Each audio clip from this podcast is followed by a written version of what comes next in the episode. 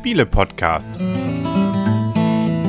www.spiele-podcast.de Herzlich willkommen zu einer neuen Ausgabe vom Spiele-Podcast. Ich bin's leider mal wieder allein. Allerdings, das Spiel, über das ich heute reden werde, habe ich zusammen mit meiner Frau gespielt und kann behaupten und bestätigen, wir haben es beide für gut befunden. Und eigentlich ist es gar nicht so was richtig Neues. Die Idee, dass man so ein Exit-Spiel mit einem Puzzle verbindet, das gab es auch schon oder gibt es auch in ganz mannigfaltiger Variante. Unter anderem zum Beispiel bei Ravensburger. Da heißen die witzigerweise auch Exit-Puzzles. Es gibt es aber inzwischen auch zu den klassischen Exit-Spielen der Brands ja, auch. Da gab es auch schon erste Ausgaben. Ich glaube, es ist jetzt die dritte. Ähm, ich habe jetzt nicht alle mehr im Blick.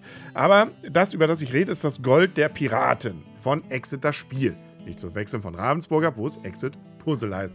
Mein Gott, machen die das kompliziert. Naja, also Exit das Spiel hat das Gold der Piraten. Und es gibt starke Unterschiede zu diesen Exit-Spielen, äh, Puzzeln von Ravensburger.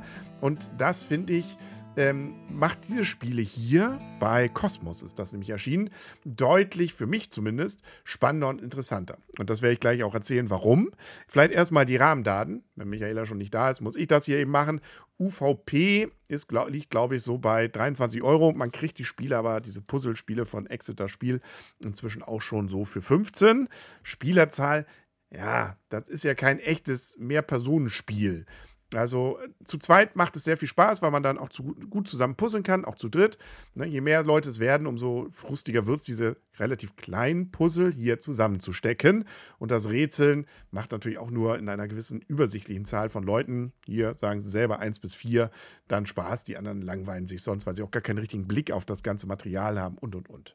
Die Spielezeit wird hier mit 90 bis 180 Minuten angegeben wir haben, muss ich zugeben, nicht wirklich gemessen, weil das doch über mehrere Tage gespielt haben, immer mal wieder. Ähm, und das kann man auch gut, weil in dieser Variante ist es nicht ein großes Puzzle, wie bei den Ravensburger Teilen, das dann mehr oder weniger eigentlich nur so ein Rätselbild ist, an dem man sich dann mit den Rätseln irgendwie entlanghangelt. Nee, hier sind es vier kleine und jetzt sage ich auch schon, weshalb ich die viel cooler finde, weil das Puzzeln ist hier nicht nur dazu da, irgendwie noch einen kleinen Kniff reinzubringen, dass man gepuzzelt hat, sondern dass dieses, was hier passiert, ist teilweise wirklich nur möglich, weil es Puzzleteile sind. Ohne jetzt zu viel zu oder um zu möglichst gar nicht zu spoilern.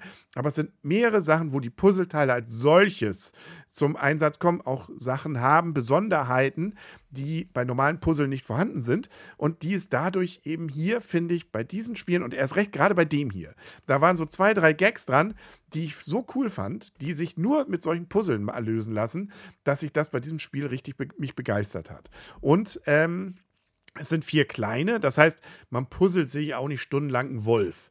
Ne, also es sind ja, glaube ich, bei den Ravensburger Teilen knapp 800, 759 Teile.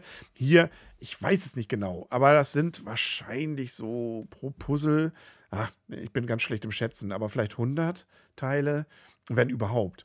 Ähm, also man puzzelt, würde ich sagen, so eine pro Puzzle vielleicht eine Viertelstunde, 20 Minuten ohne Frust und das macht es eigentlich auch spaßig. Man hat schön Abwechslung. Man puzzelt, dann gibt es dazu die Geschichte, die weitergeht und entsprechende Aufgaben, Rätsel, die aber auch wirklich alles Material wieder mit einbeziehen. Es gibt seltsame Teile, wie man es bei den Excel-Spielen kennt, die dazukommen. Man sollte auch, das ist glaube ich auch jetzt nicht gespoilert, ähm, das erkennt man eigentlich sofort, die Verpackung auch immer mal im Blick haben.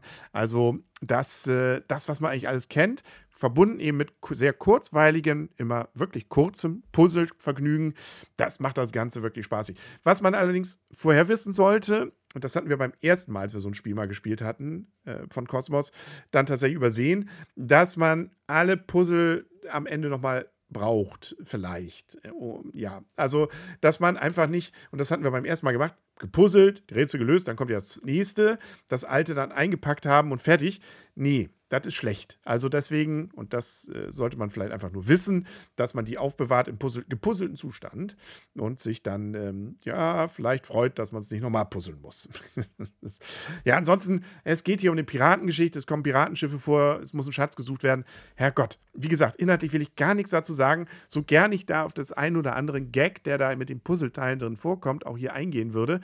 Es ist einfach wieder Sehr spaßig, allerdings wieder mit dem Problem, und hier ist es ja dann auch noch alles ein Tick teurer und mehr Teile, dass Teile aus dem Set äh, verbraucht werden.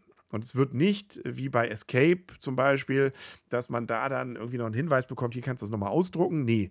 Also theoretisch sind auch selbst die, wenn man es ganz puristisch haben will, darauf ausgelegt, äh, dann weggeschmissen zu werden. Es sei denn, man hebt die Bilder von dem Puzzle. Also die Puzzle bleiben Puzzle, die werden nicht zerlegt, bis auf eine Stelle, aber da kann man eigentlich sich auch mit äh, einem Blatt Papier behelfen und muss nicht an das Puzzle selber ran. Und äh, ja, aber äh, es gibt da ein, zwei Teile, die dann eben man nicht so einfach wieder an andere weitergeben kann.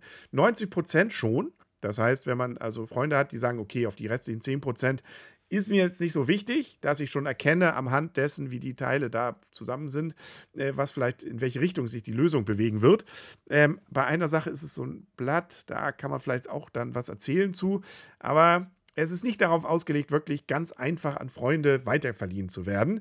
Ist natürlich marketingmäßig auch macht natürlich was her, äh, zu sagen, okay, ihr müsst alle euer eigenes Spiel kaufen, ist aber natürlich auch eben heutzutage vielleicht umwelttechnisch auch schon so ein Problem.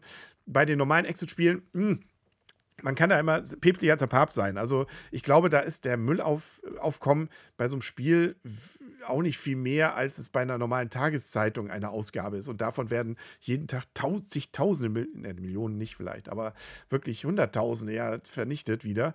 Also ja, aber gut, das ist ein Thema, das die Exit-Spiele als solches begleitet, dass man eben sich die nicht so richtig miteinander teilen kann. Es sei denn, man ist wirklich sehr vorsichtig und versucht da eben Workaround zu finden bei ein, zwei Teilen. Hier sind es wirklich nur wenige, aber es bleibt bei einigen tatsächlich so, dass man sie dann nicht wiederverwenden kann.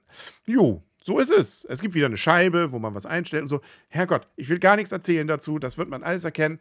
Das, was ich hier einfach sagen will, ist, dass hier Exit das Spiel, das Gold der Piraten von den Brands, hat richtig viel Spaß gemacht und hat einfach richtig coole Ideen drin, wie auch das Puzzeln und das äh, Zerlegbarsein in äh, das Spielprinzip mit integriert, integriert wird. Also Respekt. War wirklich cool. Also so gesehen, mit all dem, was ich negativ vielleicht gerade eben noch angewähnt habe, ist es der Rest einfach ein richtig schönes Spiel und äh, hat sich für uns gelohnt, auch wenn man das eben natürlich nur einmal spielen kann. Und äh, gut, wir haben es auch mit ein bisschen Rabatt dran gekauft und dann ist es unterm Strich, finde ich noch ganz, äh, kann man das für zwei, drei Stunden, die man damit dann ja auch verbringt, durchaus, äh, wenn man dann zu zweit oder zu dritt ist, auch rechtfertigen. Da ist Kino deutlich teurer. So, das war's. Wenn ihr selber dazu eine Meinung habt, dann schreibt es doch gerne mal in die Kommentare auf spiele-podcast.de. Kann man da machen. Wird sehr selten genutzt, aber ist äh, deswegen umso mehr Aufmerksamkeit auch dafür prädestiniert und vorgesehen, ähm, weil es eben nicht viele machen. Also wir nehmen es mehr. Genau. So, das war's. Ich wünsche noch ne, schönes Rätsel. Bis bald und tschüss.